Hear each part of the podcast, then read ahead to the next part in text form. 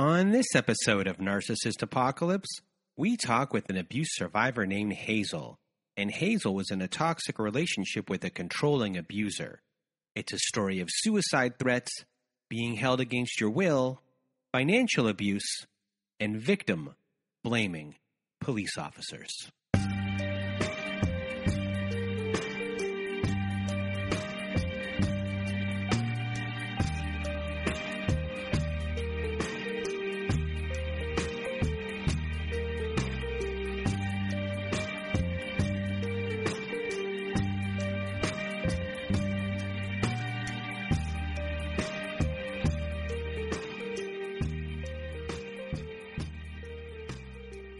Welcome to Narcissist Apocalypse, everyone. And this is a podcast that gives a voice to survivors of toxic relationships. I am Brandon Chadwick, but my friends call me Chad. And thanks for tuning into this episode. So, what is a narcissist, you may ask? Well, for the purposes of this podcast, we refer to a narcissist as anyone who has displayed a pattern of behavior that shows a limited capacity to appreciate others' perspectives. It is that simple. And now, before we get to our episode with Hazel, I first want to thank everyone in the Narcissist Apocalypse community for listening to the show and sharing your thoughts by email, Instagram, Twitter, and Facebook. Also, a reminder if you have not left us a review on whatever podcast service you use Spotify, Apple, Google, Stitcher, Castbox, etc., etc please leave us a five star written review as it helps out the show a lot when it comes to rankings. Now, if you have not been to our website recently at narcissistapocalypse.com and you want to be a guest on our show, go to narcissistapocalypse.com. Top of the page, there's a button there that should say guest form. We have to scroll around a little bit, but it is up there. Might be in the click down menu. Click on that button, fill out the guest form, send it our way, and we will go from there. Another way to be on our show is to be on our letters to our Narcissist compilation episode.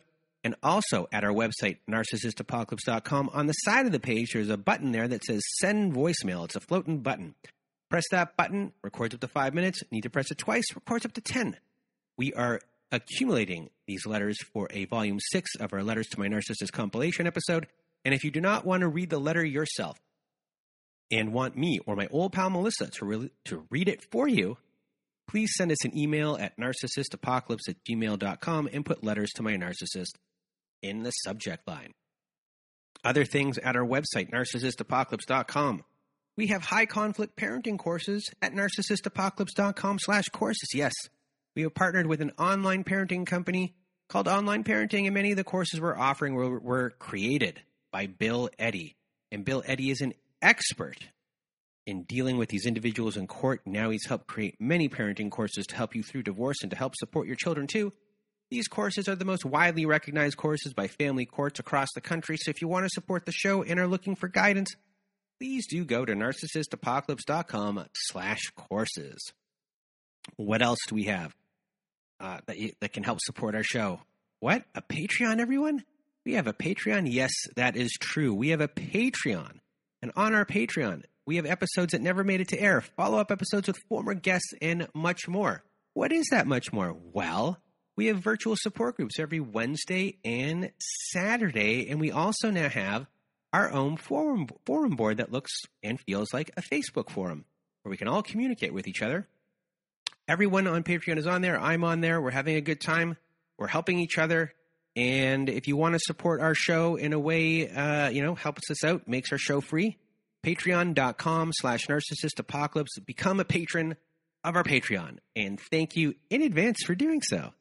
And the last thing, our episode here with Hazel. This episode is a really interesting episode, especially for people who are have never experienced this type of abuse before, and you always have the question of why do people stay. I think this episode really puts it out there. Hazel does a very good job of explaining everything I do want to put out a trigger warning. There is a graphic uh, discussion of violence in this episode. There's also a little bit of uh, sexual abuse, graphic conversation. We talk about disassociation uh, in this episode. This may be very difficult for people to hear. Um, and I just wanted to put that out there. So that's our, our trigger warning. We're also going to have it in the notes uh, in our in the sh- for the show. Trigger warning for there. So this uh, episode is educational, but at the same time, uh, it may be difficult to listen to. You may, you know, uh, get triggered in a in a very big way. Uh, because even uh, Hazel during this episode did get triggered herself. We had to take a break uh, halfway through, and we had to start up again. So that is a big warning for everyone. And now, uh, without further ado, here is my episode with Hazel. Welcome to Narcissist Apocalypse, everyone. With me today, I have Hazel. How are you? I'm okay. How are you? I'm doing well, and thank you for meeting me uh, online or however, whatever this is considered uh, this early in the morning. I, I appreciate it. I appreciate you being here, and you're about to tell a story of your second relationship because you had one uh, before with a covert narcissist, and now this one we're going to tell is about the overt narcissist. And yes. I know your story is going to help a lot of people, so I just want to thank you from the bottom of my heart for being here and sharing your story. I know you're nervous, and we're going to try and just make you unnervous. I don't know how, but we're going to do it and you're just you're going to do great. So uh, thank you for being here, Hazel. And without further ado, Hazel, the floor is now yours. Oh well, thank you for having me on your show, and I do hope that it helps at least one person out there in some way or another. So, so my I'll just tell you my personality type that I've been all my life without going into my entire childhood and all that. I've just always been a very um, empathic person and a people pleaser, uh, very trusting and gullible when it comes to people. Just always trying to see the good in everyone. Um, I wouldn't say I'm an optimist, but as far as people, it's like if it's someone that's in pain, I can feel their pain. You know, if it's someone who's had trauma in their life, I can immediately feel it when I get around them. So I've always been this person, and to be honest with you, looking back through my self healing, I see that all my life, literally, I've been swarmed by narcissistic types and even sociopathic types. They're just drawn to me. And it's come to the point where I'm a complete hermit now.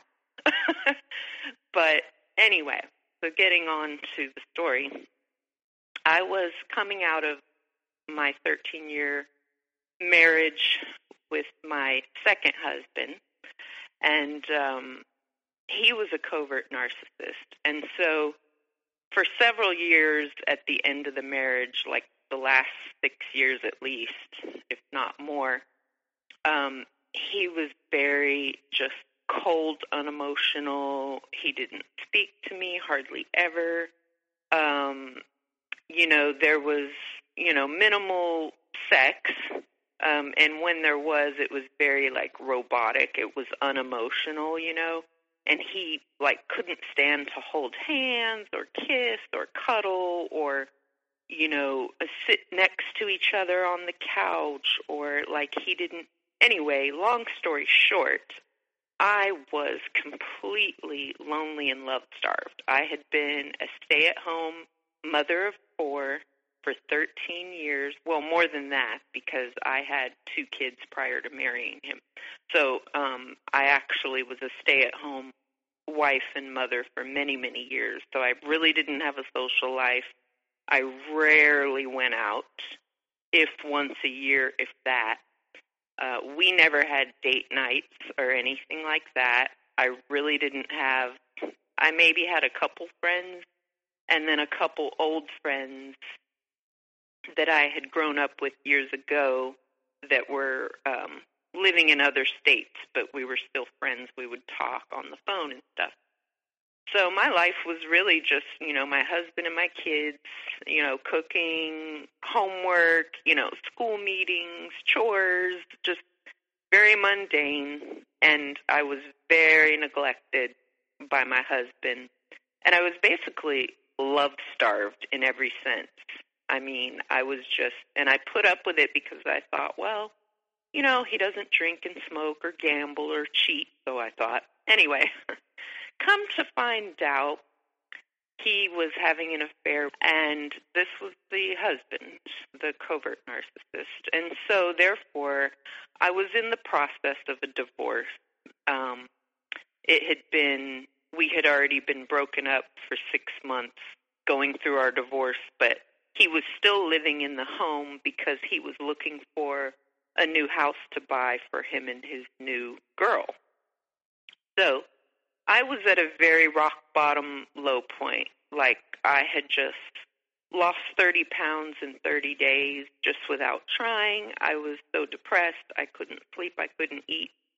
And so people that I would talk to said, Well, you've got to get out of the house. You know, you've been a stay at home mom for so long. You need to start reaching out, making friends. So his sister came to visit me and cheer me up. And she said, Okay, we're going out dancing. That's it. You're not going to sit here crying anymore. You know, your marriage is done. You've got to just get out and live life. So she took me out dancing, and that was the night that I met um, the overt narcissist. so, and so my, sorry. So I just want to interrupt. So right here, you went from uh, one relationship, and then you bounced right into another. At least you met this person right away, and um, were really unaware of narcissism, uh, high conflict people. Uh, you know, going into this, there was kind of like no research done. You're just like, my first husband is just, you know, this didn't work. He's an asshole. And now I'm going and, you know, moving on. Right, right. And I was, I was in the divorce process and, but my husband or ex-husband soon to be was, he was in a full relationship and we had been going through the divorce for oh I think three four months at that point. Um, and I was already just devastated, heartbroken. My marriage was over. Um, he was already looking for a new place with his new girl, and I didn't know anything about narcissism or anything like that. I was I w- didn't know anything about the modern dating scene or red flags. I was just this person who'd been stay at home mom and wife for so many years and literally totally stupid and naive to be honest with you. Just so stupid. And i was at my most vulnerable point in my life to where i was just starved for any form of affection. And so i was just at rock bottom. So she took me out dancing that night. Excuse me. And uh so he he was um, he had initially uh, said hello to me. I guess he knew some girl that um, her and I were just chit chatting with there at the dance place, and so he I was introduced to him, and I didn't think anything of it. I just smiled, shook his hand, and then walked off with my sister-in-law. And then he approached me later and he was just being really, you know, smiling and charming and he was very handsome. But at that point, I didn't have anything in my mind like looking for anyone. I was just trying to get out of the house and, you know, forget about my depression. So he asked for my phone number and we were you know, having a conversation, and then he asked me to dance on the dance floor, and he was just very flirty and very, you know, charming and all smiles and complimenting and you know, oh, I love your outfit. Oh, you look great, you know, just all these compliments and I was used to just insults, you know. So it was nice. And then so I gave him my phone number and as soon as we left the place around midnight, he just instantly started blowing up my phone. Now, I had just got a cell phone for the first time in my life. I mean, that's just how I was out of the game of being social or anything. I had just got a cell phone.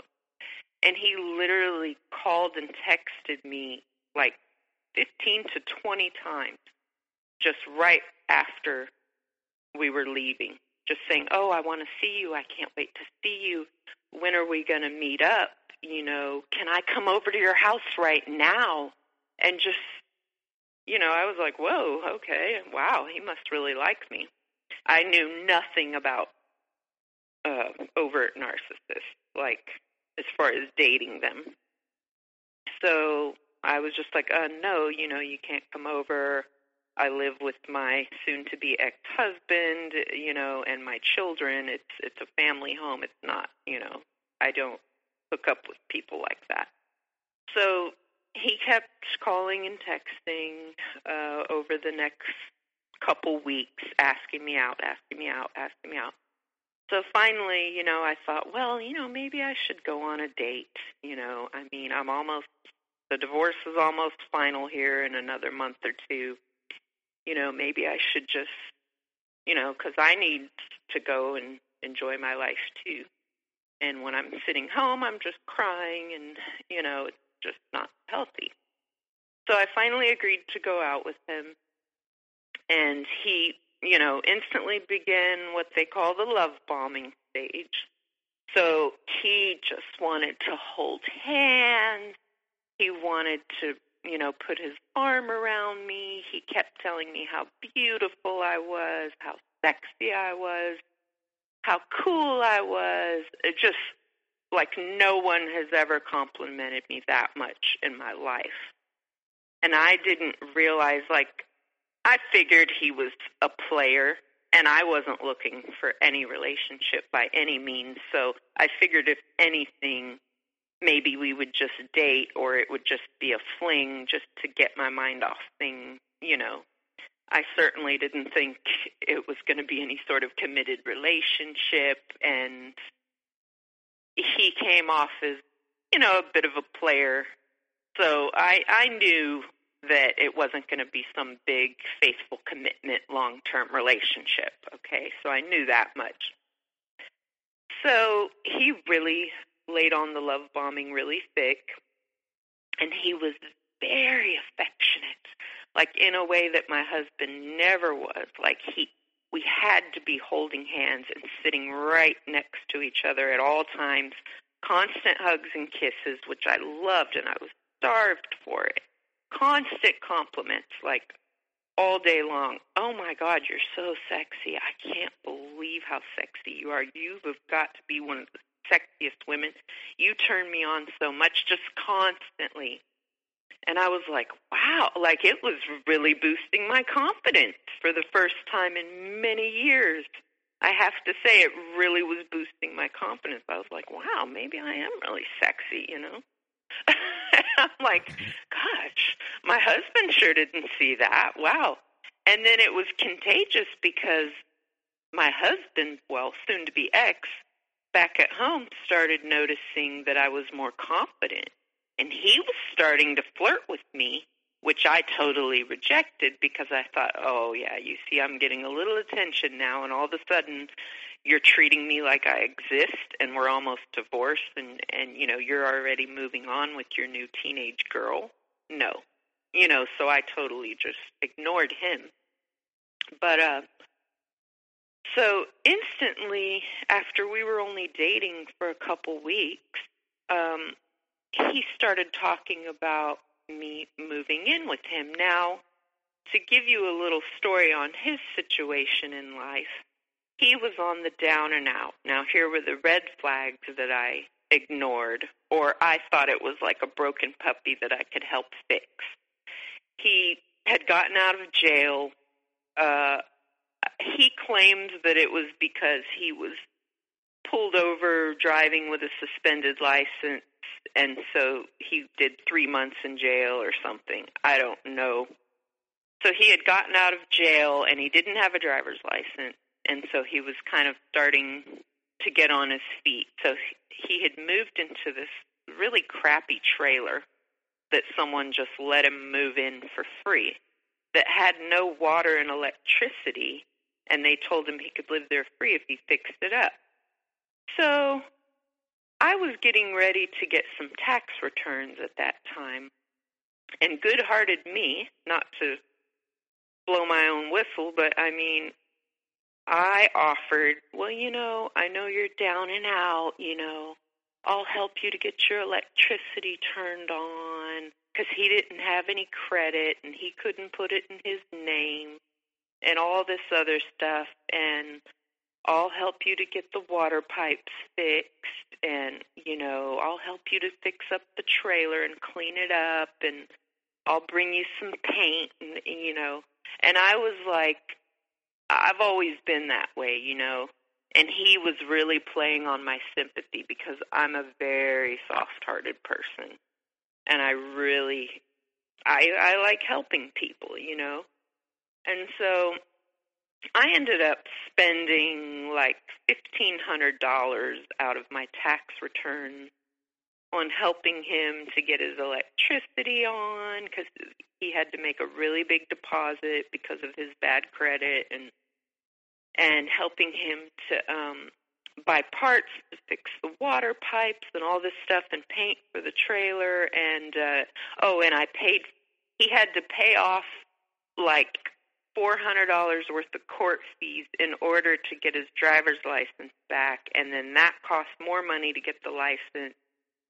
So i ended up paying for that too because he said well i can't get a job if i don't have a license and just all this stuff you know. So i ended up like pouring a lot of money into helping him within the first month or so. Like and he just kept flattering me and he was already saying i'm falling in love with you. You're the kindest sweetest most sexiest funnest nicest coolest person i've ever met. No one has ever been so kind to me in my whole life.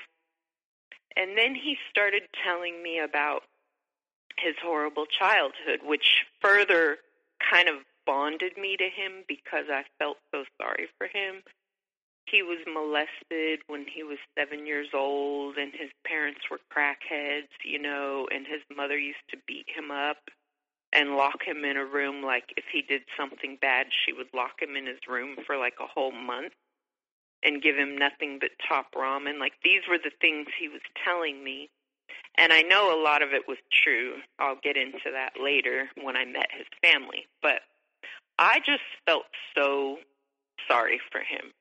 I mean, he kept telling me, "Oh, you're the only real person I've ever met that really, really has a heart and really has tried to help me." And like he made me feel like I was really doing the right thing, that I was really helping someone, making a difference in his life, you know.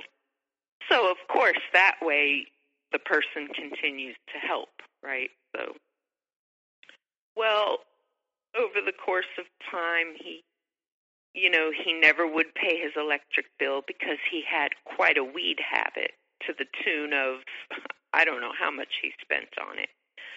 And he started to, like, you know, try to get me to smoke with him.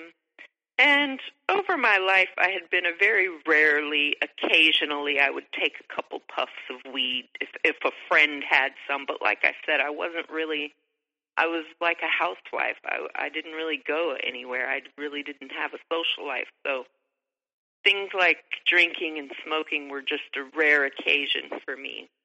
And um he would get angry if I didn't smoke with him.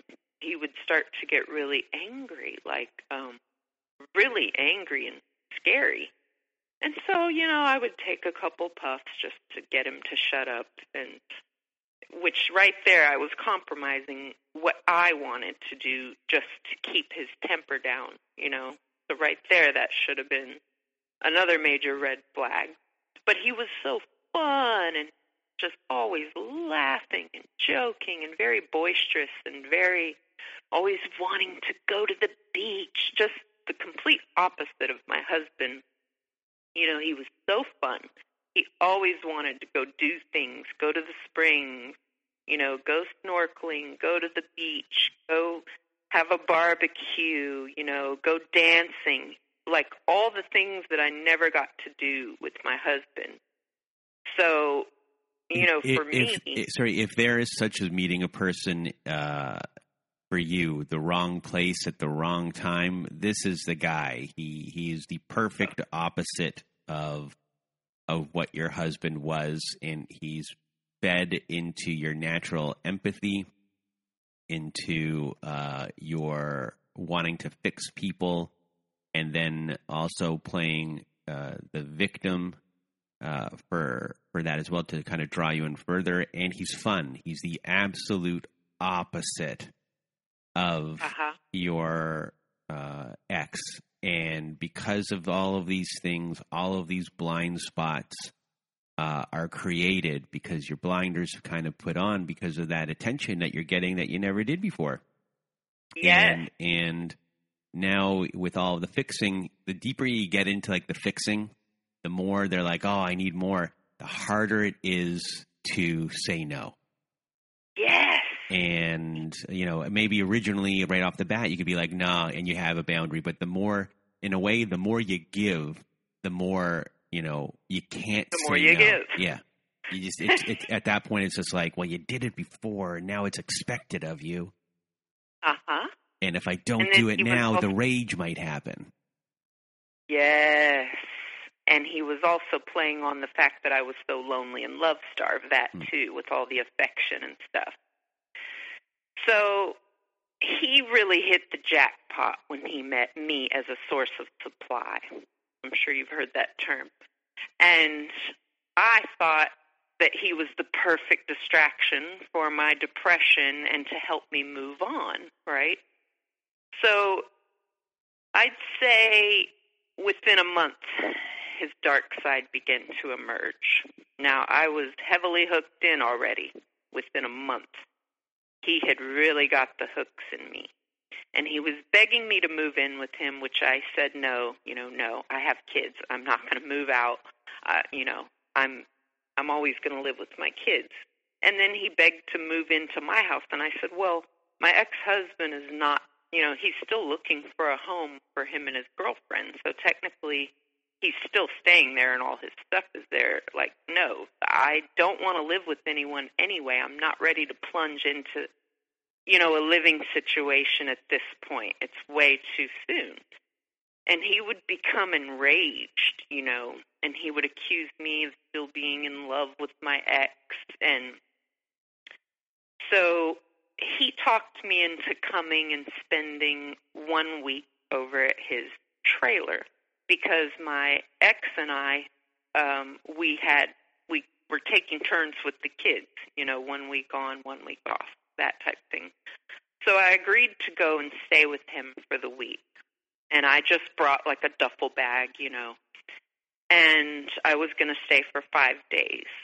And so when it during that time, you know, I was helping him to clean up the trailer and paint a couple of the rooms and, you know, fix things up and helped him to go find a good some furniture at a thrift shop, stuff like that. And then um he started to show his anger that week. That was the first time he was showing his dark side. He's like, "Why are you always cleaning my house?" And, you know, who do you think you are? This is my house. Why are you in here just going through things and cleaning up? And he started getting mad, and I said, Well, I'm just trying to help you. I said, First off, you wanted me to move in. I said, So, and you asked me to help you fix the place up. Anyway, so that was the first little taste of his anger. And then when it came time for me to leave, and here's where his real dark side came out. When it was time for me to leave after the five days, he would not give me my cell phone, my car keys. And I said, Look, it's Sunday and my kids have school in the morning and I have to be there. I, I agreed to stay for five days and that's it. I have to go home. And he just turned, it was like Jekyll and Hyde. He just turned into like a demonic being. Like in his eyes, they just switched. It was so scary. And he would not let me leave. And I didn't know how to get away.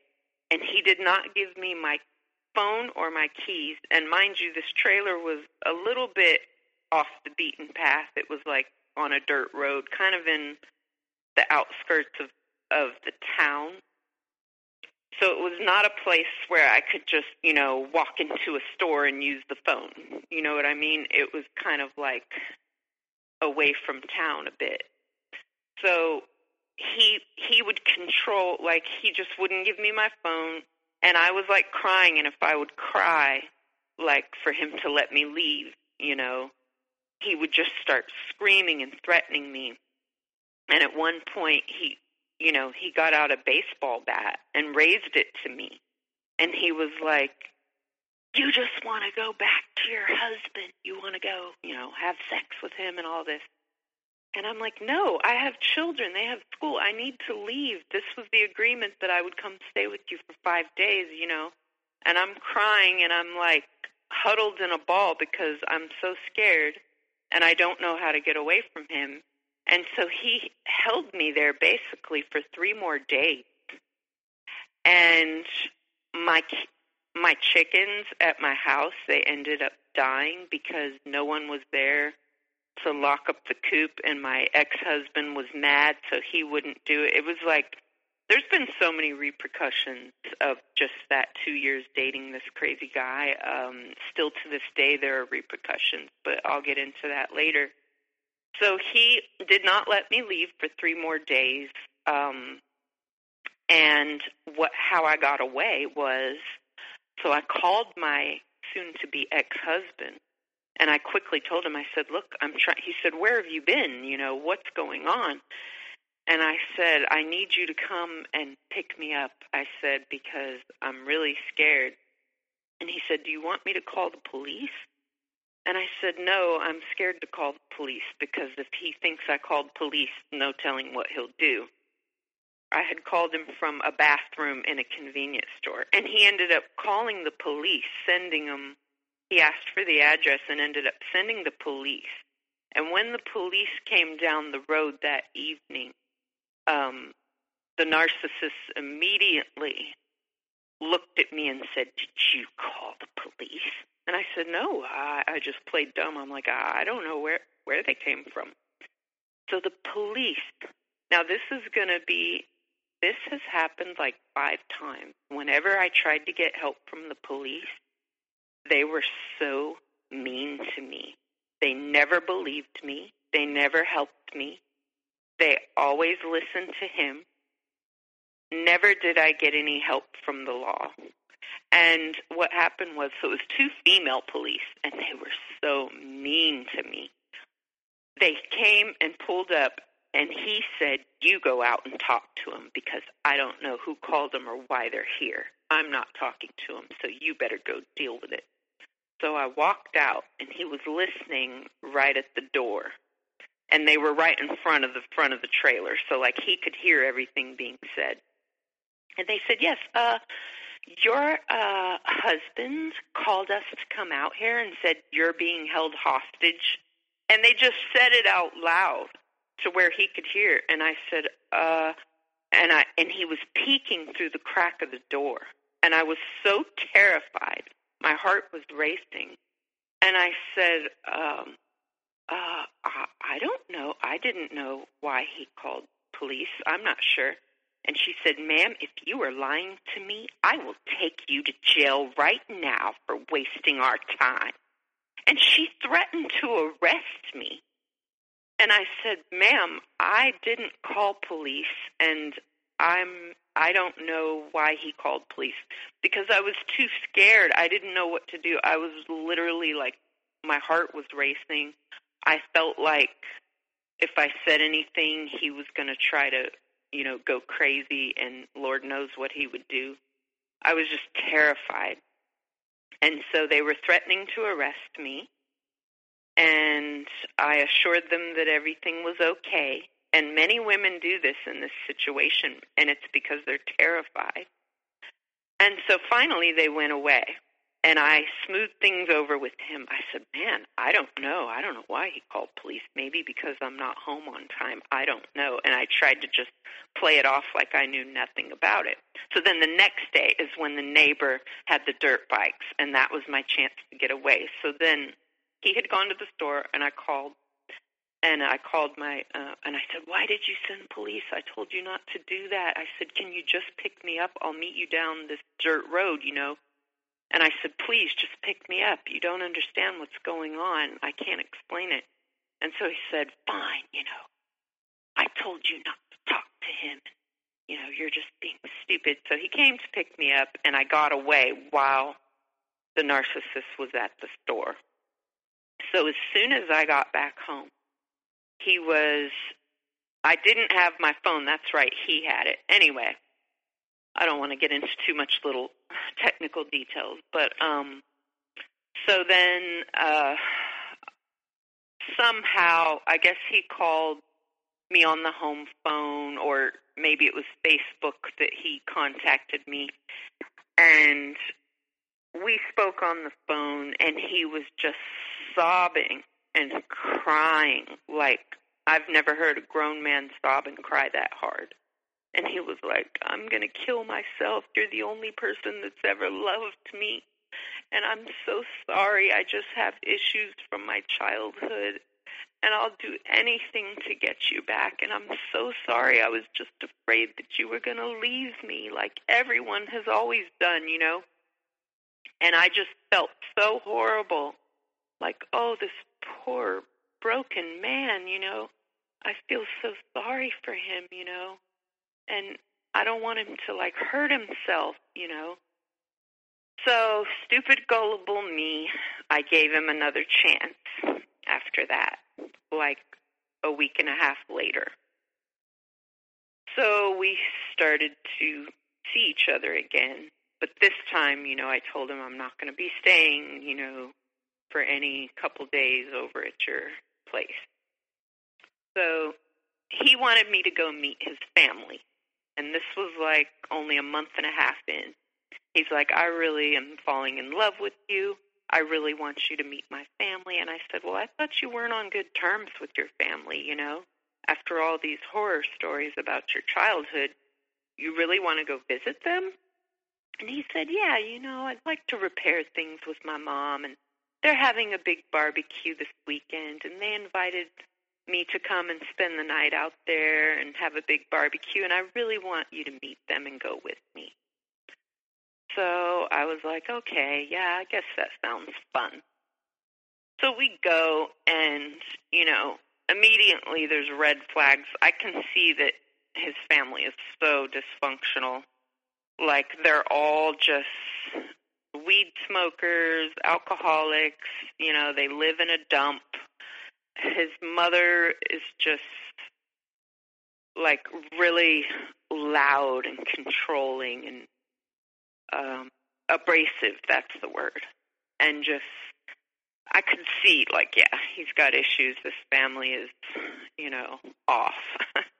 And so i was kind of uncomfortable and i'm like oh i wish i didn't come and then his mother took me aside when we went to the store to get the meat for the barbecue, and she said, I'm just letting you know, since I understand you have kids, uh, she said that he had molested his little brother when he, when he was, I guess he was 12 and his little brother was 7. And she said, so you need to know that. And I was like, whoa, and when we got back from the store, he was staring at me with that evil look in his eyes. And he says, What did my mother tell you? And he was like acting really dark. And I'm like, Oh my God, what situation did I get myself into? And so I said, Oh, she didn't. I played the whole thing off. She didn't say anything. And then I waited until we left the next morning and so on the drive back, I said, You know, your mother told me that you molested your little brother and this and that. Or no, I waited until I got home to where I wasn't with him face to face because I was afraid he'd blow up. So I told him and I said, um, and he started crying and he broke down and he said, yes, it was true. And he said that it was because when he was seven, that she had left him at a crack house and he was molested by a man uh, when he was seven years old.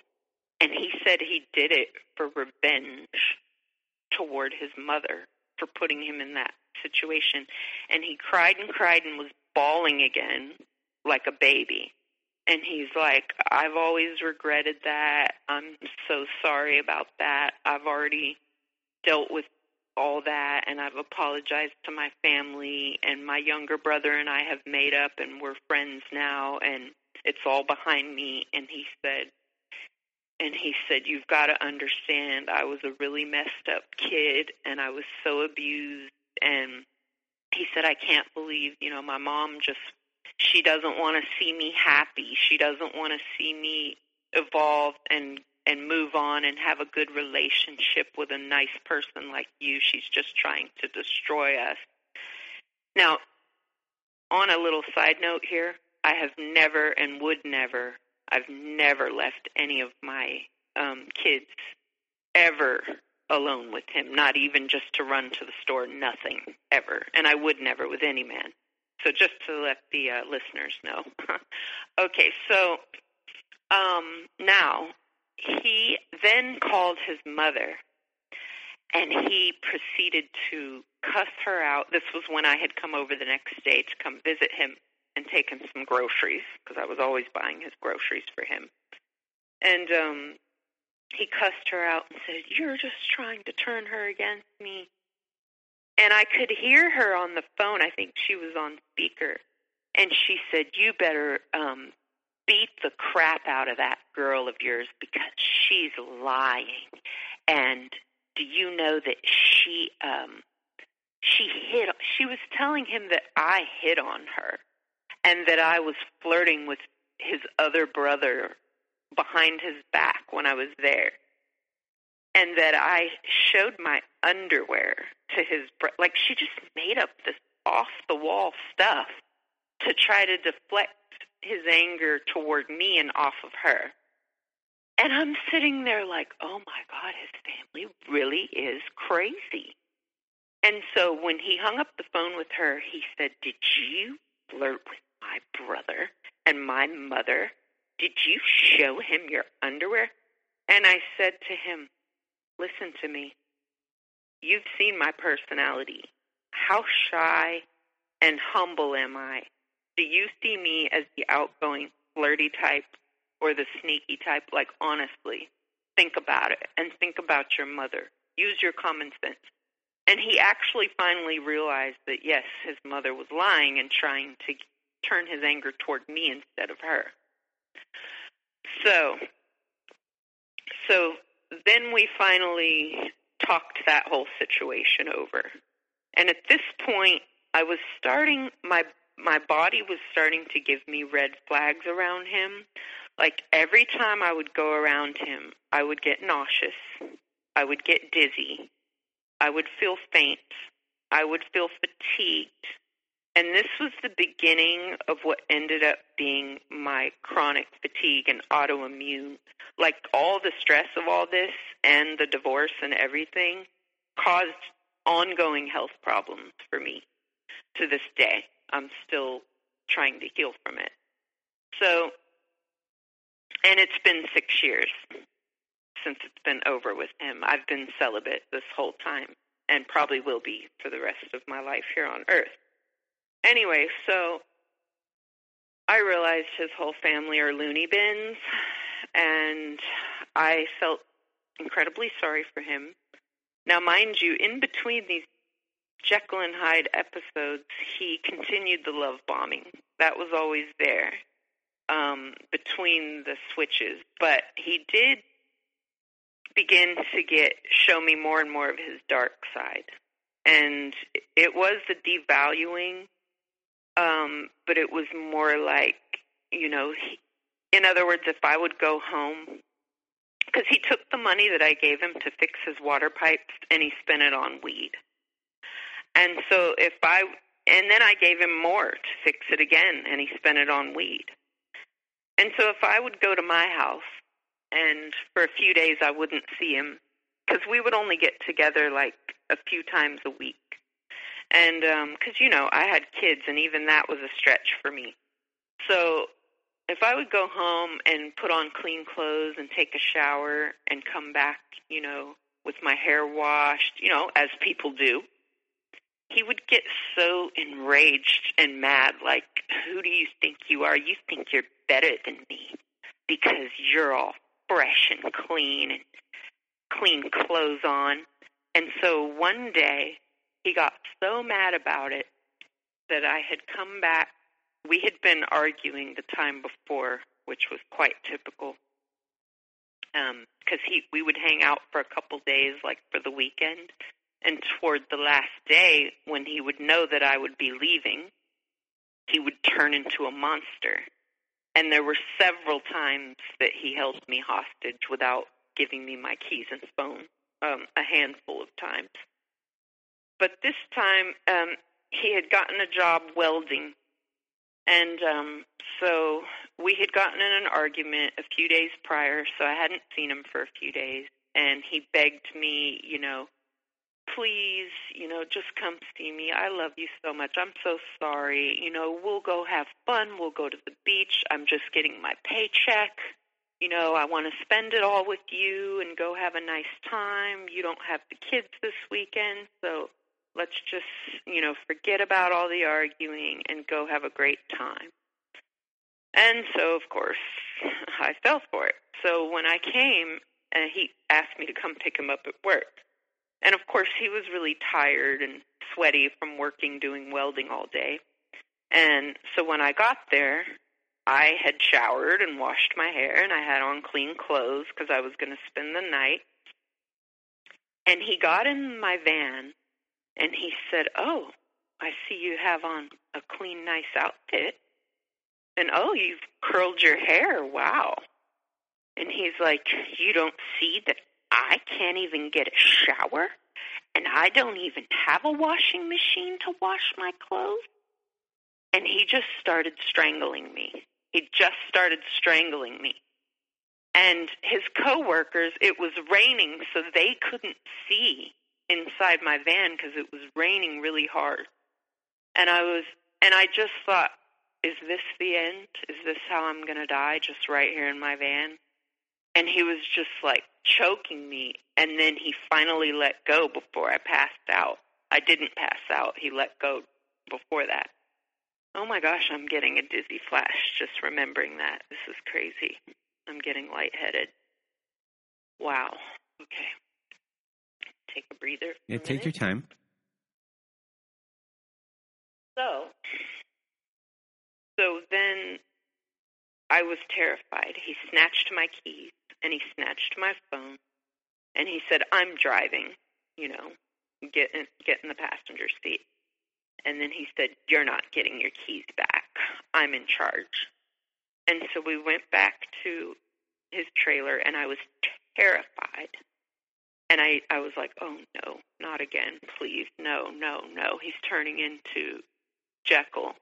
You know, he's I was just like, um, or what was it, Hyde? I don't know which one it is. Anyway, he's turning into his evil side. And so we get back to the trailer, and I'm trying so hard to just smooth things over because I don't, I can't, when he gets like that, there's no reasoning with him. There's no reasoning. You cannot apologize. You can't try to logically talk talk your way through it. You can't argue with him or he'll get escalated. And you can't stonewall him and just sit there silent either or he will escalate. So there's literally, you're stuck in a situation where you have to take the abuse until he wears himself out. So we get back to the trailer and he demands sex. And that's another thing. I could never, ever say no to that, ever, ever. Even if I was there was times when I was sick with the flu, throwing up a couple times where I had the flu and I was very, very sick, and he would still make me have sex. And so we got back to the trailer. He demanded sex. And then after that, he starts questioning me about my ex husband. I think at this point the divorce was already final, I think. Anyway, he starts questioning me about have you and him ever done this or that? And I was like, you know, how am I supposed to answer this? He's going to get mad no matter what I say, you know? And he was like pressuring and pressuring me for like, oh, almost two hours, just questioning me about whatever we've ever done in the bedroom, right? And then at the end of it, he's just getting angrier and angrier. And he just takes his two fingers and jabs me in the eyes with them. And it hurt so bad. I was I thought my eyes were going to be bleeding. And I was just seeing stars and I couldn't open my eyes and I was just crying. And he was just calling me a bitch and like this was the major devaluing stage when he would get like this. And he was just calling me every name in the book. He didn't care that he had just hurt my eyes really bad. And mind you, soon after that, I had to start wearing glasses. I don't know if it had to do with that or not. it's hard to talk about. So, so anyway, I had to try so hard to smooth things over so that he would calm down. And then he demanded sex again right after that, as I was in pain. It was so humiliating and I and he wasn't satisfied with just sex. I had to pretend to like it, or he would get very enraged. And so, like, even if I was totally broken and crying and hurting, I had to pretend to get into the mood. Like that is such dissociation in your mind. Like it really does a mind F U C K with your head. Like it really does to have to dissociate and while you're ignore your own pain and trauma and try to act like you're in the mood for sleeping with this evil creep that you just don't want touching you, you know, it's really hard to do. It's definitely you have to put on an act. Yeah. You have to. It's for survival because otherwise he would just, you know, become enraged all over again. And some of these rages would last for hours and hours. There were times that he would rage at me. Um, even if he didn't hit me or anything, there were times he would rage at me until the sun came up and just wear me down. And and there was nothing I could do, and he wouldn't let me leave. And then after these rages, he would totally calm down and turn into the most sweetest, loving guy and he would want to make love, you know, and it was just completely insane. And now, mind you, every one of the people I knew at by this point, every person in my life, um, old friends from California that I would talk to on the phone, as well as a couple friends I knew um, here in my town and as well as family members. And these were old friends, best friends that I'd known since my teenage years. Every single person in my life completely abandoned me during this time, just completely ghosted me. And I think, I don't know if it was from the drama of what I was going through and they just thought I was being stupid by continuing to see him. I'm assuming that had stuff to do with it, obviously. But to this day, they still don't talk to me. To this day, my two older sons still hate me from the damage this man caused. They still hate me, and that's so heartbreaking. And no matter what I do to apologize and try to explain what mental state I was in and how I was being manipulated, they just can't forgive me, and they just think I'm the stupidest woman in the world. They don't respect me my oldest son wants nothing to do with me. And I was, as a mother, all those years, I was a very hands on, devoted mother, always there for my kids. Just, you know, I was not, I didn't abuse my kids. I didn't go out drinking. I wasn't the mom that was out at the club or, you know, always busy with her own social life and beauty parlor. I wasn't like that. I was a very hands on, dedicated mother and wife that's really not to toot my own horn, but that really is how I was. And they were my kids and my relationship was always good until this. But mind you, that was also the same time as, you know, the tail end of the divorce. So they were going through a lot, and then seeing mom with this crazy guy, although he did not live with us or anything like that. Anyway, so his rages, so this particular time that I was speaking of after the day he tried to strangle me, he had taken my phone and keys. And my kids, because I was going through the very tail end of my divorce and it had just finalized, um, and my ex-husband was now um, in the process of moving out with his new teenage girlfriend, and um, and so my aunt had offered to take the kids for a few weeks because she has a big house with a pool and you know she lives in another state but she said I know you're going through a lot of trauma right now you're really depressed and it's summertime you know so she said, Why don't you let the kids come visit me for a few weeks? They can just get away from, you know, the stress. And I had never been away from my kids for longer than just the times when he held me at his house against my will, really, um, just for a few days or five days or something. And so I agreed because I trust my aunt and she's, you know, very good with kids. So, so during that time, um, is when my kids were with her. And so he wasn't letting me leave, and he had had me there, and he knew that I didn't have, I only had an overnight bag. That's all I had had with me because I was just going to spend one night, and that was it. And he would not let me leave. Um, he was spending all my money.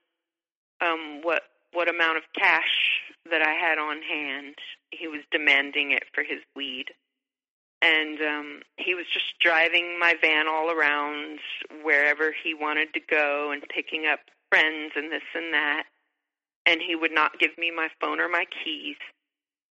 And so i was trying to plan my escape. I was like how am i going to get away from this? What am i going to do because eh, he would leave me no opportunity. For example if we would stop at the store he would be right there with me you know and he would not give me my phone.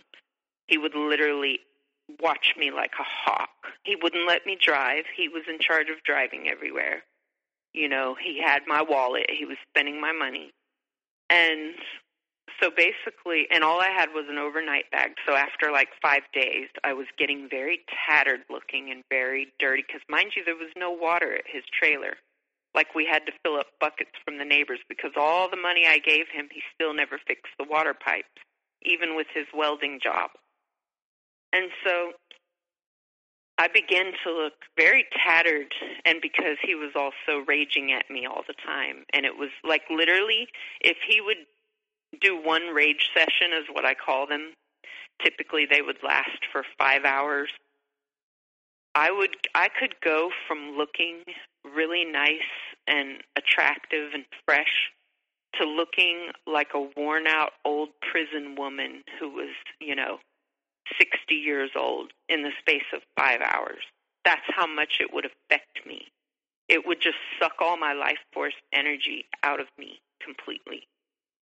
I mean, it was just crazy. And so by the end of this five days, he'd had me stuck with him. I looked like this tattered old woman, like I, I just looked horrible, like a shell of myself with dirty clothes and and I was just like, how am I going to get away? You know, I have no one to call anymore. There's, I have no one to help me. And so when I ran out of money, he spent all my money and he wanted more weed. He forced me to go onto my social media, onto my Facebook, and he was sitting right there with me telling me what to type and send out a mass mail to everyone in my mailbox on Facebook, everyone, so like 500 people, to send it to everyone in my Facebook that, oh, my car's broken down and I'm stuck out here in the boonies and I'm really broke. Can you please just um, send me a Western Union um, because I have no money? And I was so humiliated because I'm not the type that asks people for money. I don't do that, not even my dad did I ever ask for money. I don't I just don't ask people for money. And I was so humiliated and he literally I knew that he would beat me up if I didn't do it. like he was being very scary and threatening. And so I did it. And some people thought it was a uh, like a um what do you one of those, those one of those like um uh, scams. scams Yeah. thing. Yeah, some people just didn't respond and then there was a couple people that said that thought I was being rude and presumptuous and said, "Oh yeah, no, I can't help you, sorry." And then there was a few people that actually said they would send me money and that they hope I was okay. And it was just really so humiliating. And so I got a few hundred dollars from like I think four different people sent money. And he went with me to the Western Union to collect it and he he spent it. He took it. And um so finally one day we went to Walmart. I said, "Let me go grab I forgot to grab uh such and such whatever soda pop from the back shelf. It was when he was in line, yes. And I said, let me run to the back and grab it real quick. And I just took off to the back of Walmart and I just walked back in the employee area. And I said, can someone help? I need to use the phone. I have to call the police. And they were looking at me like I was crazy. Like they almost didn't even let me use the phone. Like this is how people treat you when you're in these situations. They literally almost would not let me use their phone. And I said, please, please. I was shaking. I was so terrified. And I said, please let me use your phone. Please, please. I have to, I'm being held hostage. I have to get away. And they just treated me so mean. So mean. Because, mind you, I looked really tattered. And I looked, I didn't look like, oh, this credible person. I just looked horrible because I'd been through the wringer. And um so I called police and the police finally showed up and I guess they were the security came and they were looking at him on the video cameras and he was like frantically walking through the store looking for me. And he was with a friend too. And they were looking all around Walmart and it was like a super center. So they were walking all around looking for me, checking the bathrooms and I was like, "Oh my god."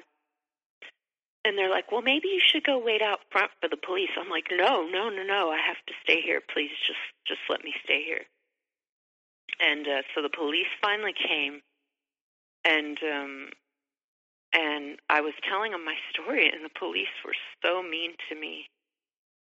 I'm sorry, are you able to call me back in 10 minutes? I'm feeling really faint all of a sudden. Oh yeah, no problem. Just you know, take your time, um, and just uh, lie down. And if you don't want to get back on the call, uh, just uh, email me. Okay, just um give me like 10 15 minutes Okay, sure. just to get some water and take a breather. Oh yeah, no problem. All right, thank you.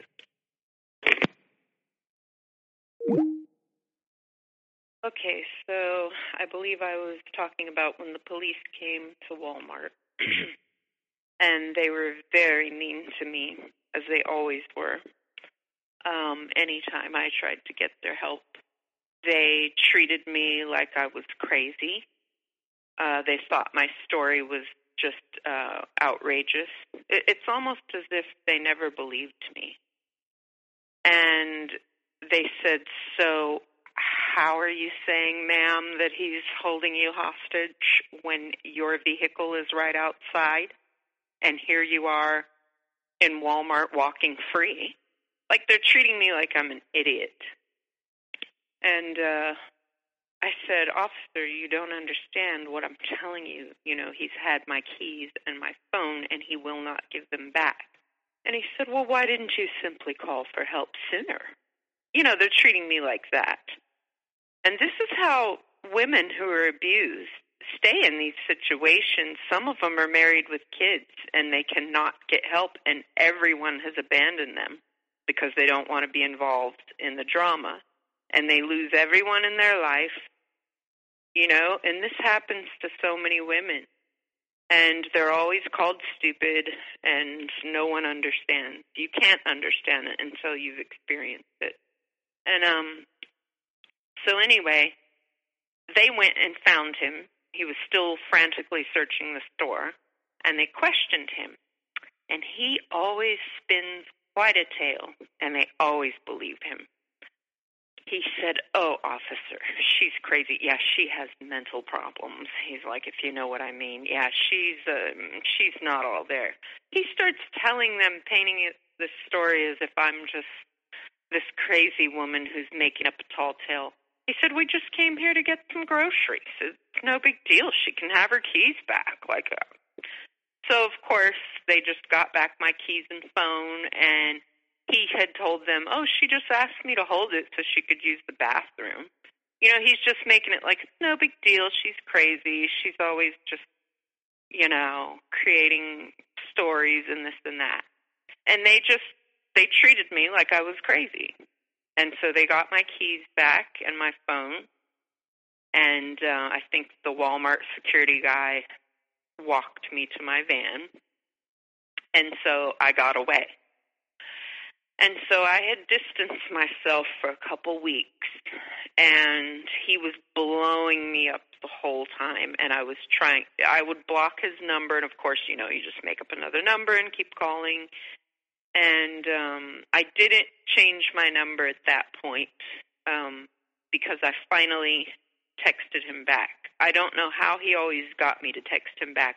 He would literally send me like a hundred texts, and they would just, just begging, just threatening suicide, just just saying how no one's ever loved him and please he's to just hurt himself if I don't just just talk to him, just give him a chance to explain, just, you know, and I'm the only person he has in his life, and no one's ever loved him, and he's just so afraid of losing me, and, you know, I'm just playing on my sympathies, you know. And so over the course of a couple weeks that he was blowing me up and threatening to hurt himself and you know when I talk to him on the phone and he cries and and then, then I just feel horrible and I'm like, well, you know, why did you do that? Why did why didn't you let me leave? And he said, I'm sorry, I'll never do it again. I just thought you were going to cheat on me. I thought you were just going to leave me and never speak to me again. And you've got to understand, I'm just all messed up because of my childhood. And, you know, he would always bring up his childhood because he knows I love kids, for one thing. So that was a real way to get my sympathy. Anyway, so stupid, stupid, gullible, naive me, I gave him another chance after a couple weeks. And needless to say, everyone that we knew mutually, like neighbors or just casual friends that we might go to a barbecue here and there, they all suddenly hated me because he had gone and said, "Oh, she called the cops on me and this and that." And so now everyone that we knew mutually hated me, and I could feel the vibe when I went around them. So he painted me to the police to be crazy and a liar and painted me to our mutual acquaintances as a bad person, a cop caller, you know, so, so really, officially here at this spot, you are isolated from your family.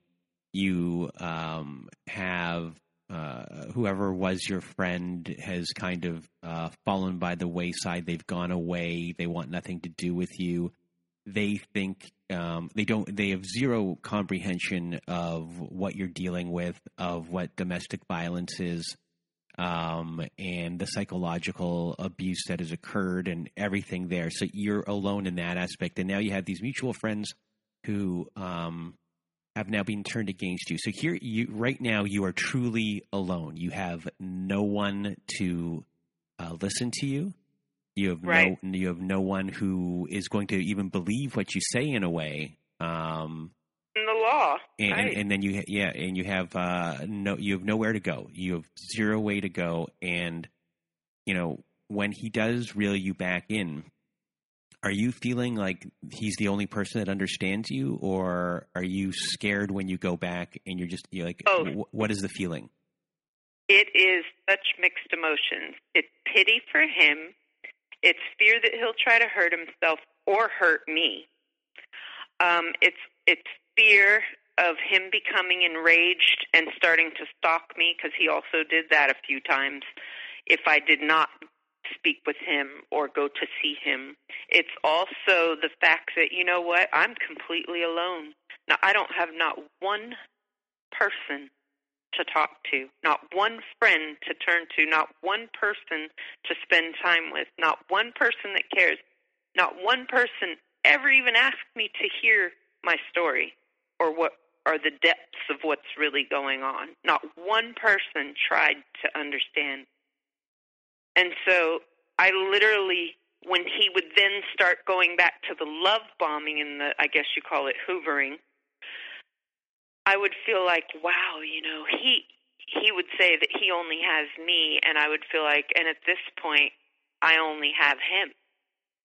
As messed up as it is, he loves me, and he's all the only person in the world that just wants to be with me and wants to be around me and cares to spend time with me and really cares about me. And so it was all these mixed emotions, you know, fear and pity and loneliness and isolating, being isolated from anyone else. And so at so then at one point my car broke down. This was when he was trying to get me to come back with him and he had offered to pay for it to get fixed if I would just come, you know, see him. And so he he did. He helped me to pay for it. It was something with the wheel or something anyway. So now my my kids were still at my aunt's house.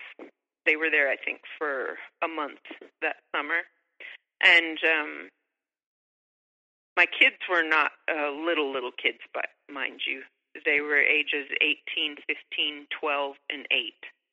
So um, anyway, but uh, and I also sheltered my kids from knowing the depths of how things were with him because I didn't want it to traumatize my kids. So I didn't really talk to them about it. You know, I tried to kind of cushion them from the reality of what I was going through.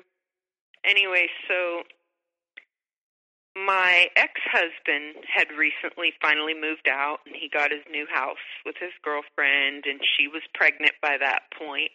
Um and so, you know, I was living alone with my kids and the kids um were back and forth every other week. So he kept trying to pressure me to let him move in. And I was very firm on that boundary. It was always a clear no. No, I, I will not live with anyone. I don't want to live with anyone. And, you know, I can't have any man living in my house with my kids. I was very, I did have a firm boundary with that. So what he did um, the next time was he we were out that day. I think we had gone to the springs and we just had a lovely romantic day. And uh, we had brought um, my two younger kids, my son and my daughter, and it was so fun. And we had a picnic and swam all day, and it was just like this perfect day. And so then it was time to bring him back home.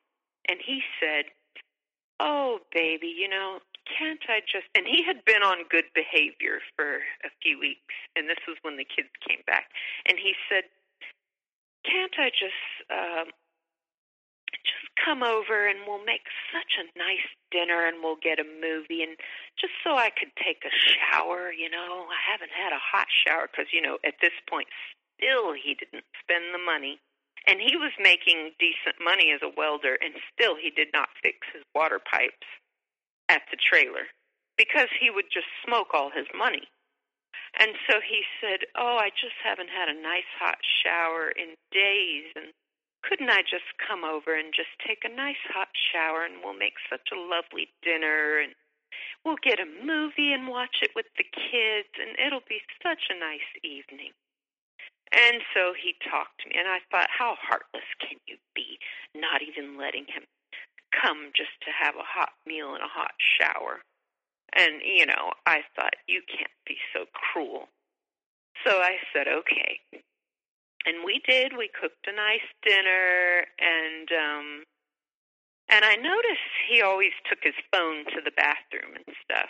And so, you know, I figured he was flirting with and texting with other girls. I honestly, nothing surprised me at this point. I didn't, I wasn't that big worried about it. But, um, so we had a nice dinner and everything. And then he said, well, you know, it's really getting late, you know, just let me crash here for the night. And, uh, you can drop me off in the morning back at my place. So it was late and I was tired. I'm like, okay, whatever, you know. So then the next morning, he said, you know, I just have a ton of laundry. And couldn't you just please just take me to go pick up my laundry just so I can come here and get my clothes clean? Baby, I haven't had a clean thing to wear in a couple weeks. I've been working so hard at the welding job. My clothes are just filthy. Please, baby, just take me to pick up my laundry so I can get some clean clothes to wear. And so I'm like, okay, I guess, you know, all right, we can do that.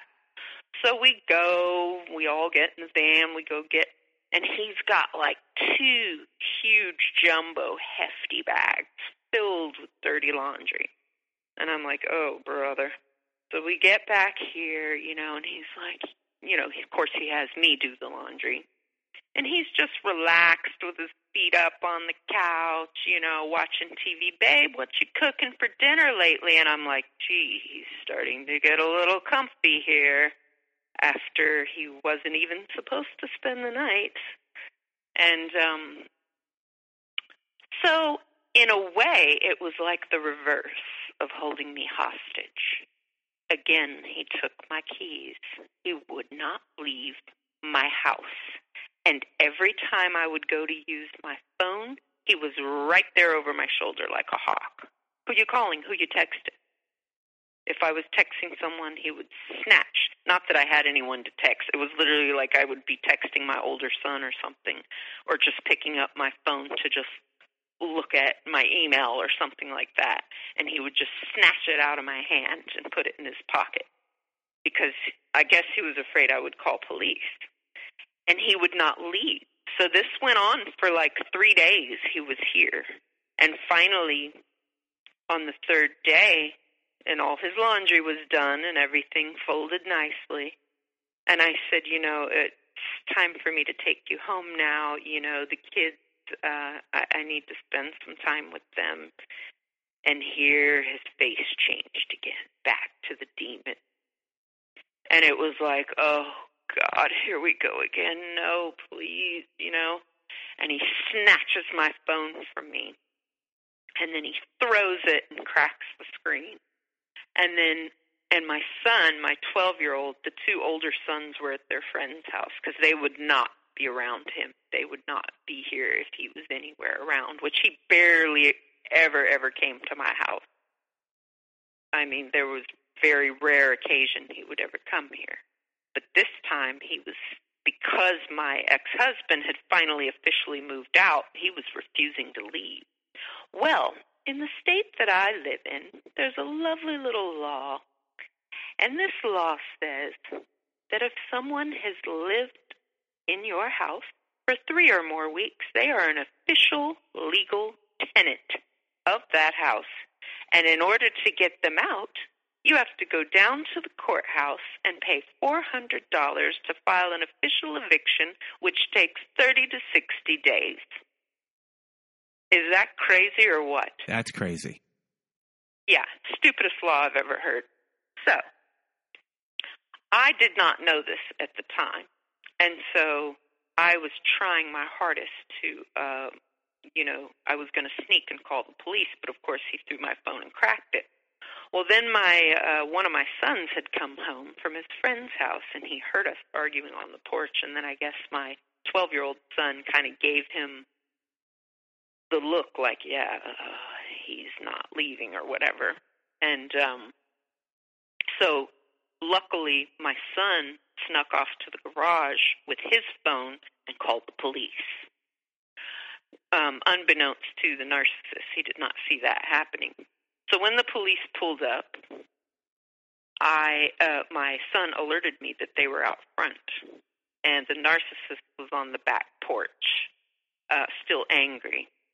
And my son said, Oh, someone's at the door. So I got up to go talk to them. And I was terrified. I was in my state of, I was trembling. I couldn't get the words out fast enough. I was so terrified that he would realize and think that I called the police.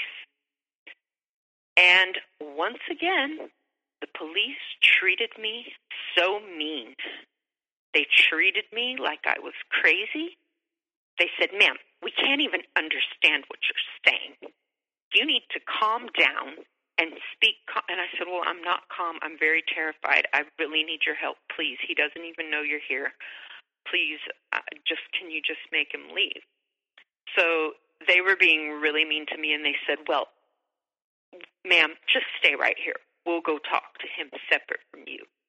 So once again, he brilliantly spins a tale to the police. He tells them that he lives here and that this is, you know, his residence. And they said, well, is this, they came back to me and said, well, he's saying he lived here, ma'am, and you have no right to put him out. And I said, officer, he came to spend one night and he will not leave. And it's been three days going on four. And he said, Oh, well, he told us that he has all his stuff here to prove that he lives here. Is this true, ma'am? And remember the two big hefty bags of laundry. That was enough proof that they believed him that he lived here. And so I was in college at the time, and I was taking classes at the college. And um, I told them, I said, I have to do something. So the next day, when the kids went to their dad's, and I had a college class, and he went down to the class, they they didn't make him leave. So then, because he lied to them. So then the next day, I went to college, and he insisted on going with me. And it was an I also had a night class, so I was there like all day, and then I had a night class. And he literally would like pace back and forth outside my classroom. It was just really annoying. He would peek through the window of the class just to see what I was doing and and hold on to my van keys while I was in the class. And this particular time he forgot to take my phone and I was in the class and I literally he kept peeking through the window of the classroom. I literally and this was so humiliating and everyone must have thought I was crazy. I had to duck down under the desk and call the police and whisper to them to please come. And because uh, he was agitated that day, I forgot there was some other argument, and I was just really scared. And I was trying to get my van keys back, and I told the police he has my keys, he won't give them back. That's grounds to call the police. And so when he saw the police approaching, um, and of course, the people in my class were looking at me like I'm crazy or weird. It was just very humiliating. And when he saw the police approaching, he threw my keys, which had my house key, my van keys, and my um, my alarm thing for my van. He threw it down into a gutter thing to where it would never be found again. And then he grabbed someone's bike and took off on the the bike. And so the police didn't catch him. They didn't catch up with him. He just took off as soon as he saw the cop car. And so I didn't have my keys. So I was stranded there at the college at night. And now the college is 20 miles from my house. And this was nighttime. And the police told me, and I told them the story of how, you know, he lied and said that he lived and they said, well, what you need to do is go over to the sheriff's station and you need to file an emergency restraining order. That's the only way to get him out of your house. And they will remove him from your house immediately. And that's the only thing you can do. So you're going to have to go down to the sheriff's station and fill out a whole big form and a report and all that. So I had to call someone to somehow get a spare pair uh, my keys from out of my house. Anyway, I got so they brought me the keys. It was getting late. I went to the sheriff's. I filed the papers. They granted the restraining order, and the deputy said that they would meet me uh, oh, and he was texting my phone saying, "Yeah, I'm in your house." He had ridden his bike 20 miles back to my house while I was taking care of trying to get my van keys and going to the sheriff. He was waiting in my bedroom in my house. He had, I guess, broken through the back door. And so the deputy met me at my house finally, and this was like by this time it was like 11:30 at night. And he served him and he tried to tell the deputy, "Oh, I live here." And he started with his bawling and crying and saying, "I have nowhere to go." And I said, "Sir, he has his own place. He he has a place to live. He's just telling you that and he only brought these bags here because he asked to do his laundry." And so they made him leave and he said, "Oh, I'm going to kill myself." He said, "Take me to the uh the mental institution. I'm going to kill myself." And so he said, "Is that where you need to go, sir?" And he said, "Yes, yes, take me. Take me to the mental institution." And that's where they do like a 3-day Baker Act if someone's suicidal. Mhm. Now, I don't know why he said that to the police or why he chose to go there. So he went and he left his bags and his cell phone. And then he went to the mental institution for three days. And when he was there, I looked in his phone and I found out that whenever he would accompany me to the college, as he often did, just to make sure I wasn't talking to anyone, while I was like, if I had a two hour class, I looked on his phone. He was posting ads on Craigslist, gay ads, and he would be meeting up with gay men and having sex with them for money while I was in my college class.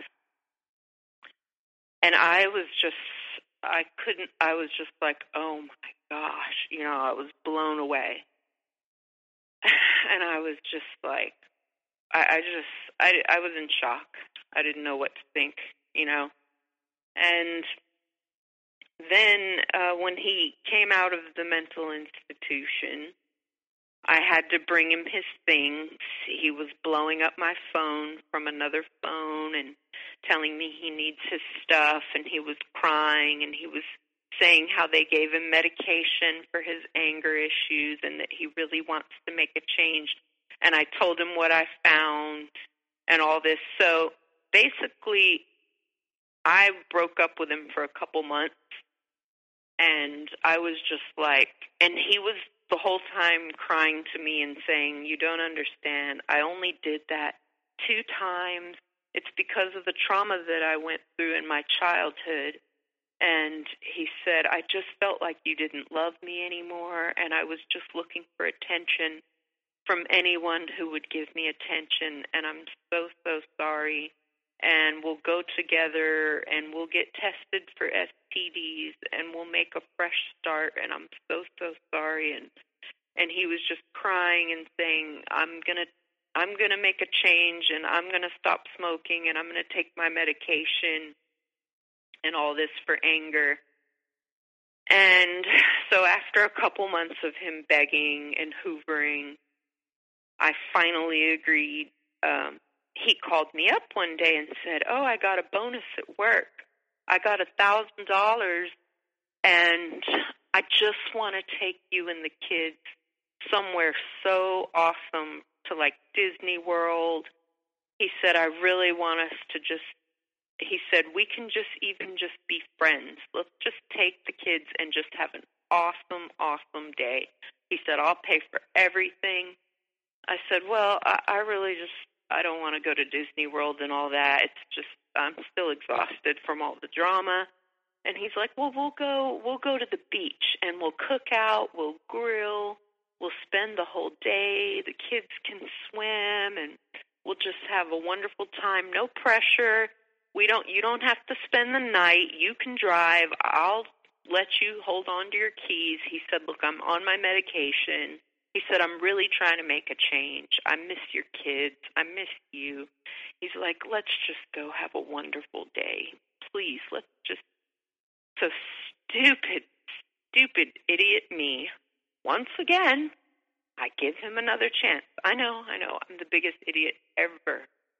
And so I we went to go and swim and barbecue all day and my body was screaming at me to get away from this person like I was having nausea. I started at this point, and this was like a year and a half into it almost. And at this point, and mind you, on average we only saw each other like once a week at this point for for many months. Like so I was trying to also slowly distance myself, especially now that I lived alone and I didn't have, you know, there was no one else in the house, so I had to be very careful. So I would start getting migraine headaches, which I never really had a problem with prior. Um, I started getting them quite frequently only when I would be around him. And I mean, they would be so bad that I couldn't move. I'd be throwing up from the pain of the headache. And um so that day we were out swimming and cooking and I just started getting one of these terrible migraines. It was really horrible and I was getting nauseous and so I wanted to go home and of course he started getting a little sketchy so he said no you need to go to the emergency room if you're in as much pain as you say we'll take you to the emergency room so he you know we went and anyway long story short, there were several breakups and times that I called the cops. Uh, some were worse than others um, until I slowly was distancing myself from him. Like in the last, I'd say, eight months of the two years that we were dating, the last eight months, I was really starting to get more and more distant. And the only thing that was allowing me to get more distant is because he was too. Like he was still hoovering, but not as intensely. He was still love bombing, but not as intensely. He wasn't as jealous.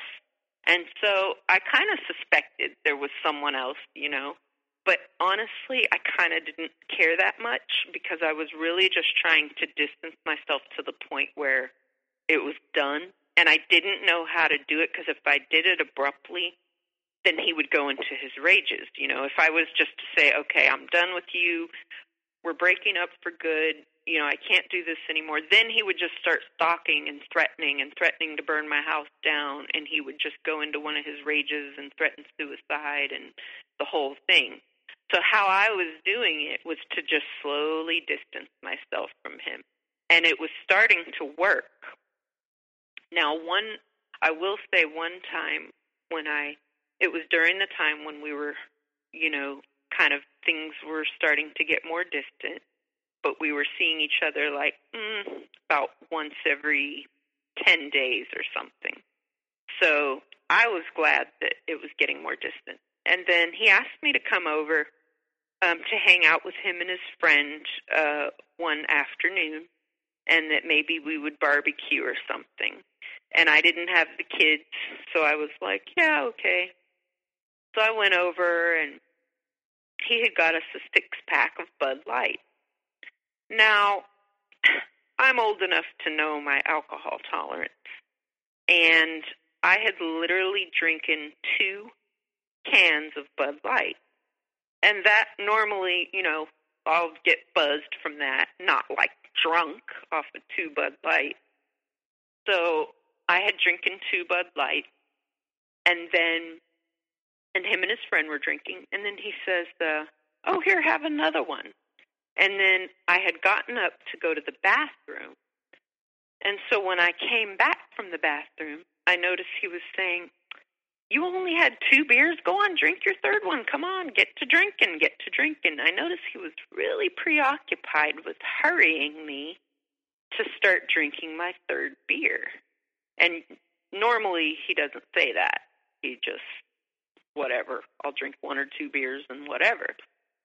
And so I'm like, okay. So I took a few drinks of it.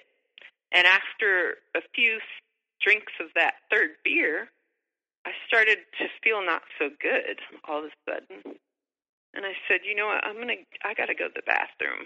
I'll be right back.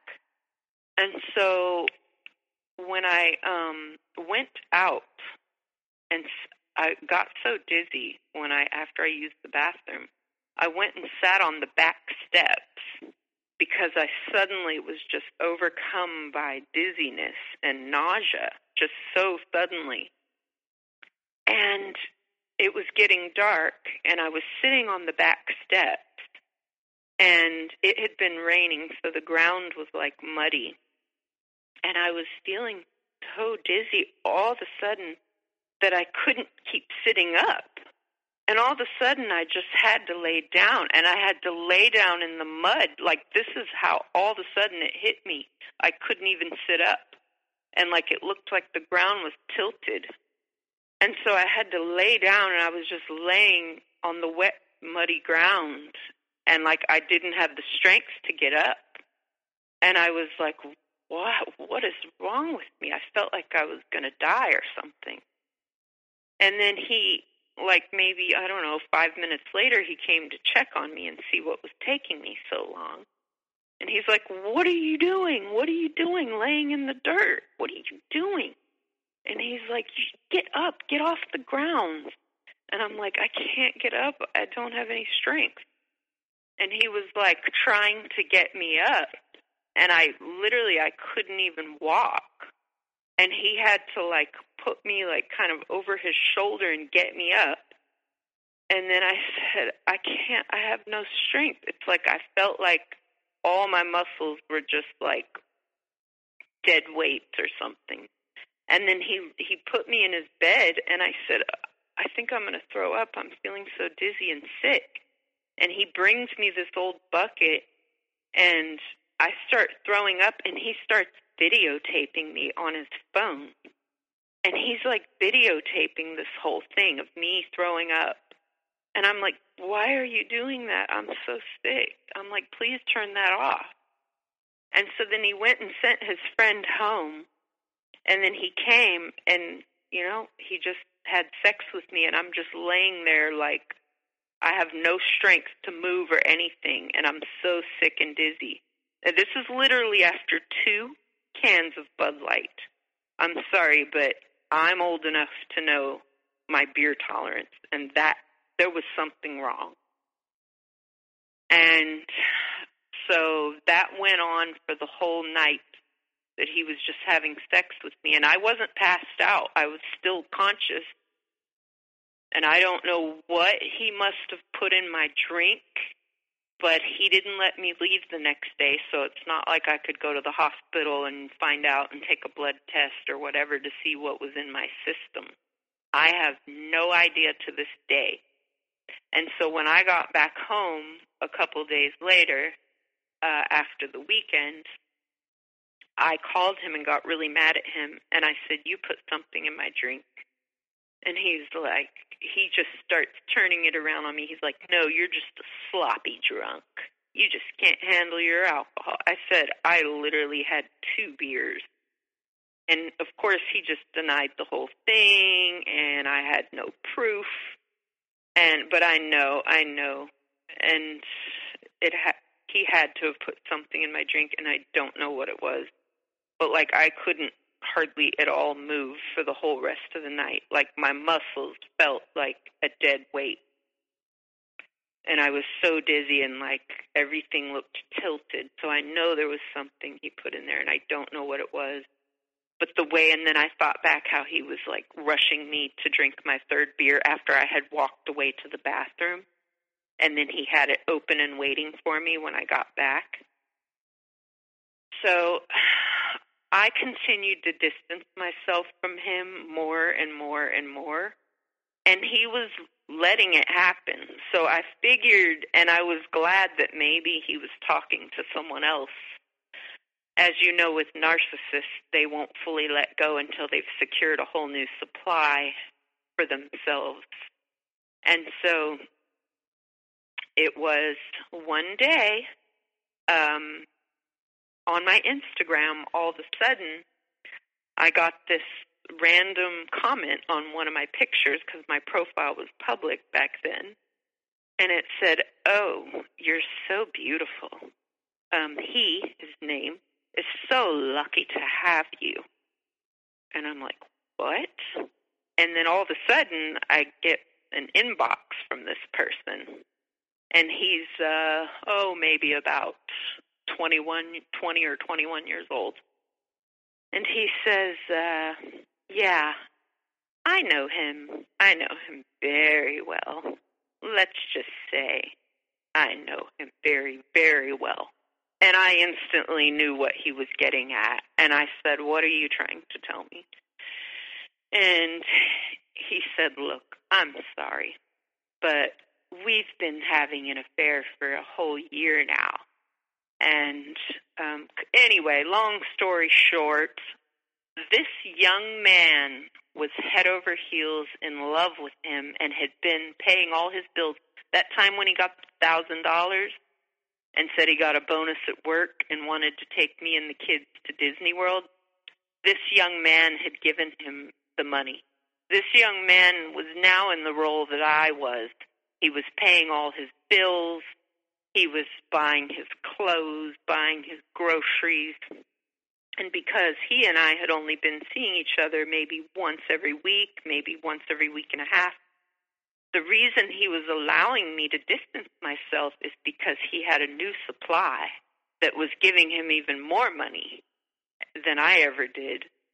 And he, so he had been seeing this young man and using him for everything and being abusive to him as well. So I ended up you know, I had a conversation with this young man, and uh, and this man was already hooked in to the whole way that I had been previously.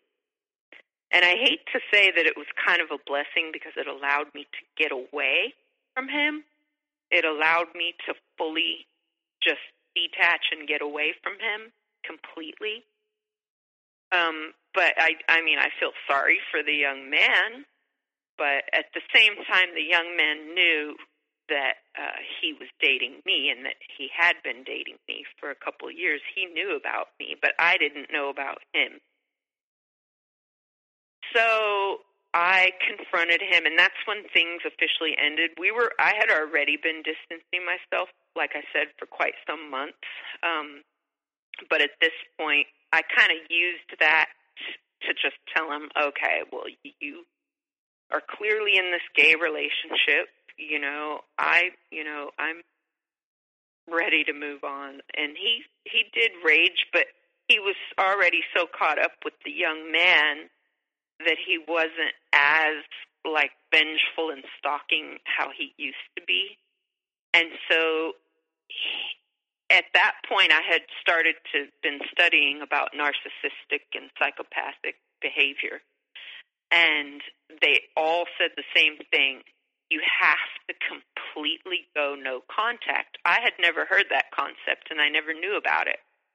And um and so I just went completely no contact. And it really worked. Like he would blow me up for mm, 2 3 weeks and then he had to find new supply. So he had to keep going out. And so needless to say, it's been six years now. He has tried to contact me a few times during that time, I think just to see if I would respond or if I'd still be available. And I just totally ghosted him. I just completely, you know, blocked him on everything and changed my phone number. And what's really sad is that he's been through a whole string of relationships. I know this just through mutual people that we know. And he has five daughters now, five daughters in the space of six years. And I feel so bad for those children because, and the women, I, I can't even imagine why. Why someone like him would have would be blessed with children and it's but you know there's nothing I can do and I can't warn these women because I already know he's got the game down pat. He'll make me look crazy. You know, they're probably whatever woman he ever is involved with, they'll be all caught up the way I was. he just keeps going through people one after the other, just using people. And uh, so I've done, as far as the healing phase of it, I couldn't afford counseling or anything, so I kind of turned spiritually inward. Um, I had to take a step back and look at my own inner issues, my own inner wounded child. I had to do years of inner child healing work on myself. And that's work that you can only do yourself and through prayer and meditation and through bringing up childhood wounds and addressing them and loving the inner child that is inside of you that is still hurting that allows people to um, cross your boundaries like that the one that's dying for love at, at any cost the one that you know, the child that just wants to be seen and heard, the child that just wants to be loved, that wants, you know, um, that wants to believe everyone's good.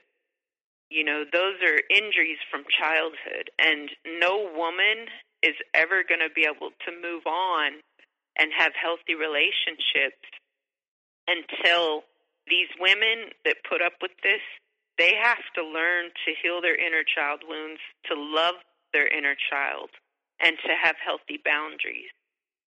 And until you do that, these types are always going to be drawn to you, you know, and you're always going to let them cross your boundary. And so I've just been doing inner healing work for years now. Like, I don't really, I have no social life. I don't date. You know, I don't go on social media talking to guys, nothing. I really just have had to take a long look at why my whole life I've been swarmed with narcissists. Now, he was the most extreme, but I look back at all my friendships, even, you know, like my dad and even um, my other relationships I was in, and even acquaintances and neighbors and people that try to be friends, they all are preying on my kind of um, because I'm so empathic and so uh, people pleasing and so uh, trusting and always seeing the good in people. And so I've really had to do a big reality check and reframe my entire view of humanity. Like these types are more common than you think, and they're drawn to very kind hearted, soft hearted people.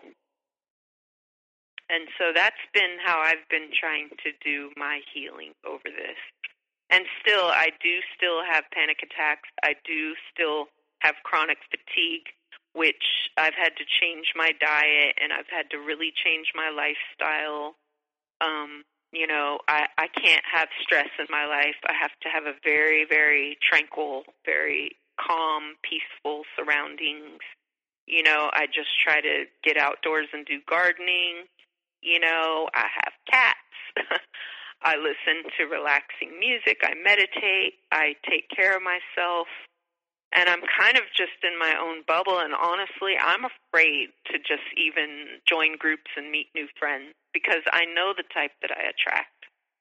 And I don't know if I'm going to have to be a hermit for the rest of my life. You know? So but yeah, women out here, no one understands what they're going through. Like, there's no way anyone can understand. Like, they will call the woman crazy. They'll say, you know, oh, you could have just left any time. You know, why do you keep talking to them again? Well, the the thing I want to uh, sorry for interrupting, but I just wanted to say right here, you know, with you and your story, your story is a perfect example for people who are listening to this because we do get people who listen to our podcast who have never experienced this stuff before. And your story is a perfect example for anyone listening as to why someone stays. And you did a very good job of explaining why you stayed and all of the hooks that were in there. And um, you just did a wonderful job. And I know it was very hard to tell your story, and we had to take a break.